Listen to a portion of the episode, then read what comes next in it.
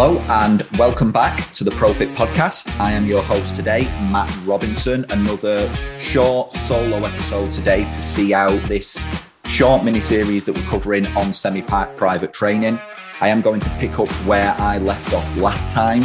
Paul did a great job in episode one, talking us through the what, the why, the when of semi private and how it all fits into your business and when to start thinking about it.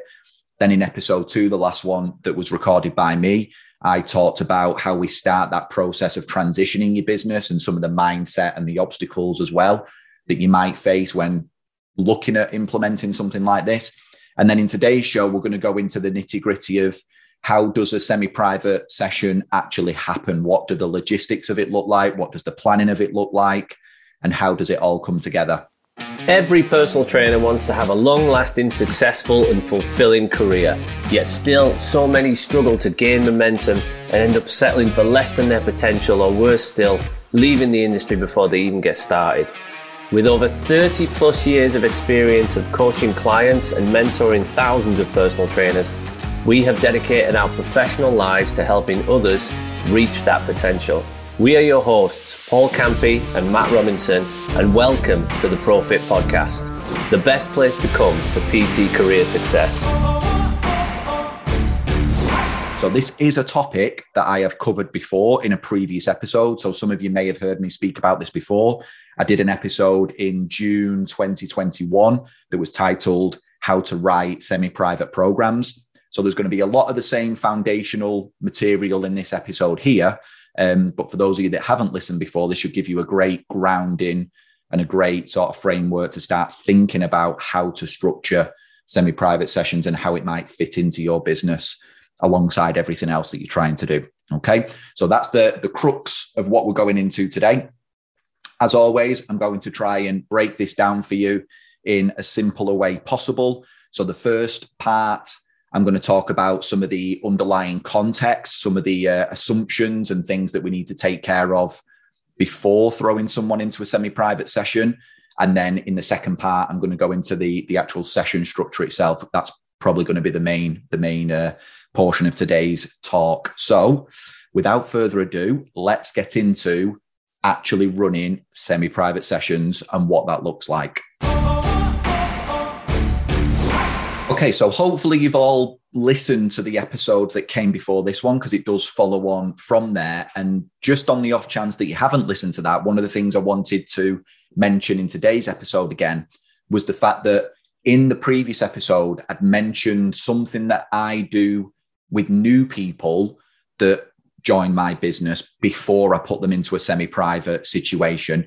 And for those of you that are already running a one to one business who are looking to transfer over to semi private, you will already have this step taken care of with your current clients. But it's something to bear in mind with anyone new that you take on board. Okay. So, the, one of the first things I mentioned was that when I do a consultation with someone in running a semi private business, I taught them through the fact that what they're signing up for is semi private training but the first month of training they're going to do with me one to one as like a bit of an intensive month where I get them up to speed with all the main movements and understanding their warm up and their corrective exercises and just sort of giving them a one month immersion in, into exercise and movement so that when they go into the group, they themselves feel a bit more co- confident about what they're doing and why they're doing it. And then for the people that are already in the group, they don't feel like they're being slowed down or having their session impacted too much by the inclusion of this new person. So it sort of takes care of both sides of that equation that you're thinking about when you're bringing people together. So I wanted to start with that context today. I wanted to start with that context of the programming structure that I'm going to run through today is done on the premise that you've actually spent some time with this person before throwing them into their full time semi private group. Now, how you teach them the fundamentals and the foundations is completely up to you. You might do that in a one to one setting, like I've spoken about. I know that some trainers that I work with run a bit of a, a, foundational group session that they run constantly. So anyone new that comes into their business has to attend like a, a group on a Saturday morning and that's where they teach the foundations of movement for their current clients. They might use it as a catch up session or something like that. But for anyone new coming in, they join that group for a month to learn all the foundations. And then they go into their full time semi private sessions. So we want to make sure that we've got those things covered first. We want to make sure that we've still done some sort of assessment on them. We want to make sure that this person understands how to warm up effectively because they're going to be expected to do that when they join our session. And we're going to want to make sure that we've got an idea of what that person looks like when they're performing certain movements and what considerations we need to make when programming certain movements for this person. Because it's all well and good taking care of the foundations of training, but we need to understand at what level they're at currently. Okay. So I wanted to make sure that we've got that in place first. That piece for me is really, really important because although it might sound like a bit of a ball ache up front to have to spend that time with a person, I think that it's it's absolutely pivotal to making your semi-private business work because it gives you a lot of confidence that you know what you're doing with the person and you know how to program with them. It gives you a massive opportunity to get to know that person really well. And then it makes bringing that person into a group and that integration phase far easier because you know what you're going to be doing with that person. You know who in the group might be at a similar level to them. You already know enough about the person to get them chatting with the others and talking about, you know, similar areas of interest and stuff like that. So this initial phase isn't just about the physical side of the training. It's also about getting to know the person on a social side as well and, and bringing them in and making them feel part of the team from day one you're going to sign someone up and immediately throw them into a group where there's already three people that know each other, unless they're a really outgoing person and quite outspoken and quite confident, they might find that a really difficult environment to go into. And retention wise, you might really struggle. Okay. So this way round, spend a bit more time with them up front, but then it makes your job easier in the long run and it makes that client experience far better as well. Okay. So that's the bit I wanted to make sure we got out the way first. I wanted to make sure we understood all of that because it's a really key piece that I think would be easy to miss. And I can foresee a situation where trainers try this semi private stuff without doing that bit first and then suddenly find themselves three months in going, this semi private model doesn't seem to work. People just keep leaving and it's really hard to get people working together. That's true if you're not doing that bit that I've just described there and that I covered in the previous episode. So go back to last episode if you haven't listened to that one already. I cover it in a bit more detail. And hopefully, just hearing that again today will give you a reminder to make sure you take care of that. So now that we've got that little piece out of the way and that little bit of context, let's start to look at how you might go about structuring a semi private session, what it might include, what it might not include, and and how to start thinking about this because the actual logistics of programming a session can be one of these major blockers for trainers that we talked about in the last episode. It can be one of these men- mental things that puts you off even starting. And even if you do push yourself to do it, it can be a bit of a minefield in terms of understanding what goes where in terms of the training. And this is one of the reasons that me and Paul always recommend that this is something you consider once you've got experience training and coaching plenty of people because you just want to have developed that skill of being able to think on your feet, understand progressions and regressions really easily, and just generally be more experienced and a bit more able to adapt to certain situations that might crop up within your training sessions. That being said, the actual programming and planning of the sessions, we feel doesn't need to be too dissimilar to what you would do for a one to one client, because essentially what you've got here is a collection of one to one clients. We are treating this as small group personal training. It is still personal training. Each person has still got a plan. It's just that they are executing that plan alongside other people who are, are also executing similar plans. Okay. So before we zoom in and look at specifics, let's zoom out and look at some basic principles we want to make sure we cover.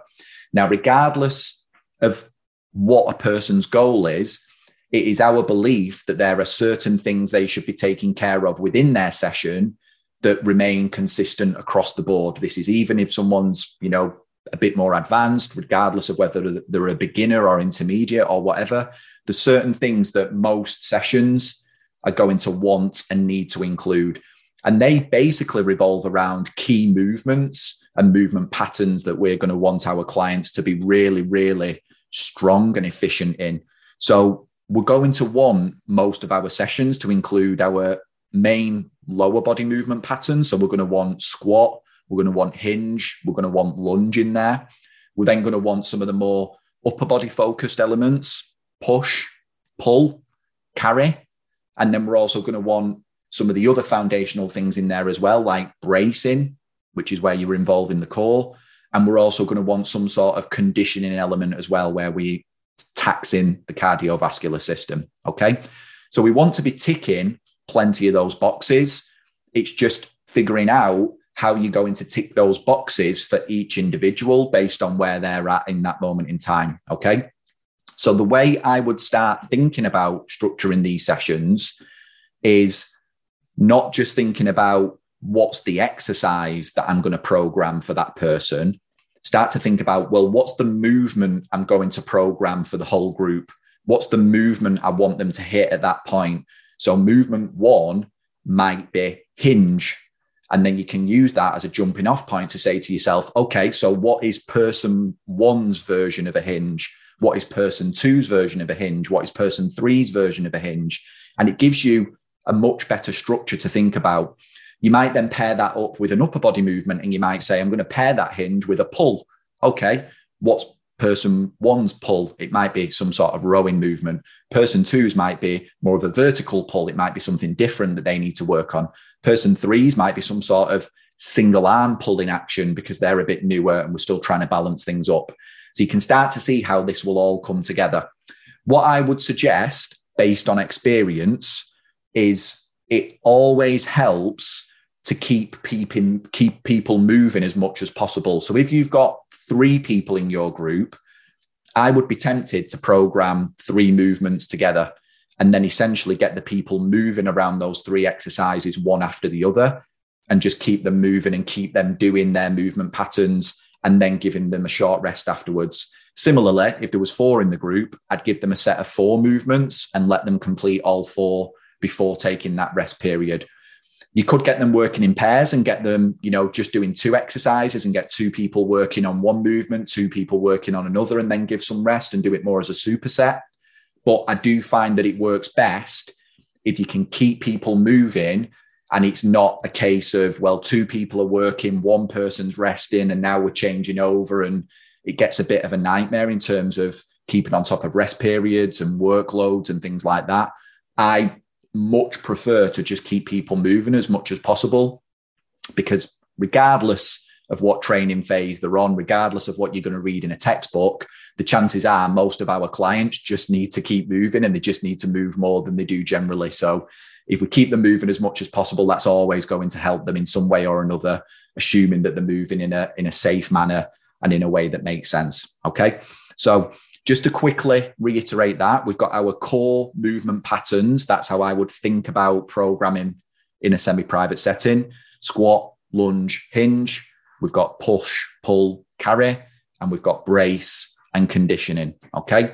We want to cover those as much as possible. So you're going to structure your sessions around those core movement patterns, unless you're coming at this from a completely different mindset in regards to training and you've got a different philosophy, that's absolutely fine. I'm just sharing the type of philosophy that I've used over the last few years that, that's worked really well for me in my business and the organization of my sessions. And providing we can get everyone doing those things in their own way really well, really efficiently, and really strong, we can then take care of other things outside of the session. So things like nutrition, where people might need completely different approaches based on their goals. We might need to give people some assistance work that they can either do at home or in the gym during their own time. And there's lots of different things that we can start to program for individuals outside of those group semi private sessions. But the group sessions themselves are fairly standardized in terms of movement patterns but once you start to break down the movement patterns, you start to see how there are lots of different exercises that can hit that one movement pattern. So it doesn't mean that they can't be varied. There should always be a good level of variety in there once someone has got through a block of training and you're moving on to the next thing. Okay. So I've gone into a little bit of detail there. I just want to try and take that one step further for you. I mentioned in the previous episode that recorded on this back in June 2021, I mentioned that normally when I'm teaching this to a trainer, you know, I've got Excel spreadsheets up on the screen and I'm showing them what an actual session plan looks like and all of this. And I give them a template to go and use. So it's quite difficult to sort of convey that same message um, in an audio format. But if I just break down a typical type of session that I would do with a group of four, hopefully that will that will lend itself to being a bit more um, a bit easier to take in. Let's say so. I would bring my group of four people into the gym, and quite often we would train in like a rig type area where we've got a lot, lot of flexibility for movements and things like that. Obviously, it depends what sort of setting and environment you're in, but I generally like a space where there's a lot of floor space. There's a lot of room around us to do things. Um, and rigs these days often still have squat racks on them. They have room to do pull ups. You've got TRX handles on there. You've got kettlebells, dumbbells. You've got mats. So there's lots of variety that you can work with there. I would get my four individuals each doing their own warm ups. If I've had time to set up the session beforehand, then I'll have already set it up. If not, I'll be setting the first four key stations up as they're warming up and I'll be having a bit of a chat with everyone, checking how everyone is. They're going to spend the first five ten minutes going through their key warm up movements. Soon as that warm up's finished, we are ready to go. They will already have an idea of the type of work that we're, we're doing. So I will essentially go round those first four movements and say, this station is your squat station. And I'll quickly remind each person of what their exercise is on that one. This is your push station.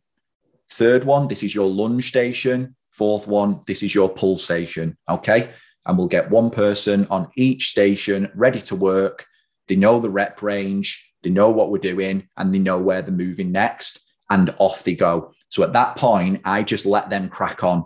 I'm not counting reps. I'm not overly fussed about counting tempos and things like that. What I'm doing is I'm working around the space, I'm working the floor, and I'm just touching base with each person, saying, let's get a little inch lower on that squat there. Let's make sure we're pulling them elbows and shoulders back at the same time on that row. I'm just giving those those little touch points based on what each individual needs. Now, this is where for you as a coach, I believe you've got to be really, really on it is when everyone's moving, when everyone's working, it's got to feel to the individuals like you're on top of them all the time. Even though there's only three or four of them in the group, it's got to feel like, God, he's, he's constantly got his eye on me. He's constantly giving me that bit of feedback. I think it's got to feel like you're still paying the same attention to them as you would be doing in a one to one session. And I do think you can do that if you're constantly moving around and forcing yourself to give a little bit of feedback and give a little bit of help doesn't mean you're constantly going to have to correct someone because if, if the movement's right then the movement's right but let the person know that the movement's right as you're going around. So very simply everyone completes their their first set their reps and we all move round at a similar time. Doesn't matter if people are moving at a slightly different time because the chances are on the next station they're doing a slightly different movement anyway. So they're probably not using exactly the same kit as that person. They might be using a different weight or a different setup or a slightly different movement. And we all sort of move around as we go. Once everyone's completed the four exercises, two minute breather, quick chat, quick drink, off we go again. We're going to go through that for three rounds. We're then going to do another group of four movements based on similar types of things. So we'll probably change up a couple of bits here and there. It might be that in that second section, we go for one of the lower body movements that we haven't done yet. We'll probably throw in a brace into that. Um, and we might throw into there like a, a carry as well. Get through those four movements three times. And then bit at the end is where we can add in a little bit of variety every session. This is where we might do some conditioning work. We might do a bit of ab work, you know, give your clients a little bit of what they want at the end of the session, something a bit more fun the key eight movements that we've done earlier on are probably going to stay the same for the next six to eight weeks with progressions along the way in terms of increasing weights and stuff like that. But this bit at the end, the end can change every session. This is where there's that bit of variety and that bit of fun. So get them working together, get them working against each other, get them trying things that they wouldn't normally do, move around the gym potentially and use different bits of kit and different areas, get them comfortable using other areas of the gym, and just use this last five to 10 minutes for that little bit of creativity at the end. Final piece on this is it's then up to you what you do at the end regarding time in terms of taking them through some sort of structured cool down or stretch off, or whether you leave them to do that on their own if they already know what they're doing. Some people are really good at that and they quite like to do that themselves. But that there should hopefully paint a picture of what an average type of semi private group session looks like. Okay. The only other thing to consider with any of this is, is what it potentially looks like for you on paper and how you're monitoring it as you go along. Now, for me personally, I still run these sessions as I would a one to one session. Each person has their own individual plan. So I'm, I'm just monitoring the three or four plans as we go through the session. That takes a bit of organization, but it should do. Like it, that's it's just what's required. It's you know that's your entry fee. Um, but I suppose you could potentially set up some sort of sheet where you've got station one and then it's sort of split into four. So you've got each person that you can record next to it, and then the same for station two, station three, and you know as you go through your session, it might be that you have to program it slightly differently if you're using an app. It's up to you how you get it down on paper or how you record it. That's up to you to figure out. But the core principles of what you're going to be doing with the people remain the same. Okay. So, my main hope off the back of today is that you start to realize that semi private training doesn't have to be complicated. It is simple in its principles. It is slightly more difficult in its execution than a one to one session. But that's simply why we explain and recommend that you do this once you've got a bit of experience. If you've got the experience, it is far easier to do this because it's easier to stay on top of people. It's easier to coach people in a way where you can explain something in three words rather than four sentences. And you're probably working at that point with clients that are slightly more experienced. So your initial entry into semi private should be that little bit easier because there's that slightly less coaching required, which means that if you bring in a new person into the group, you can afford to spend slightly more time with them because the other two or three people already know what they're doing. And chances are they'll want to help out and show that person how to do things as well. So that's all for today fairly short and sharp today's episode, but covering all the main bits that you need.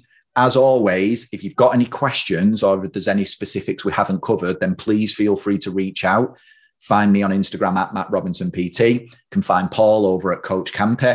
Reach out with any questions, any feedback. Just let us know if there's anything you're still struggling, because this is the end of the little semi private series that we're doing.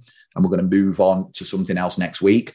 But semi private training is something we wanted to touch on again because it is something that we get asked a hell of a lot about, especially this side of things, the programming side. So reach out if you need anything. If not, thank you very much for joining us again today. We'll hope to see you again next week. In the meantime, have a great week. Have a fantastic time running your business. And if you need anything, we are here to help. Catch you later. If you've enjoyed the show so far or just this particular episode, then please feel free to head over to Apple Podcasts and Spotify to leave us a rating and review. And as always, we want you to tune in next time. So hit that subscribe button if you haven't done so already. And we will catch you again very soon in our latest Pro-Fit Podcast episode. Take care, and we will see you very shortly.